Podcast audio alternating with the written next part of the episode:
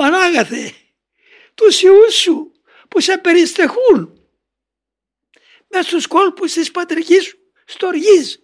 Δέξε τις ευχές τους και ελέησε και μας τα δυστυχισμένα.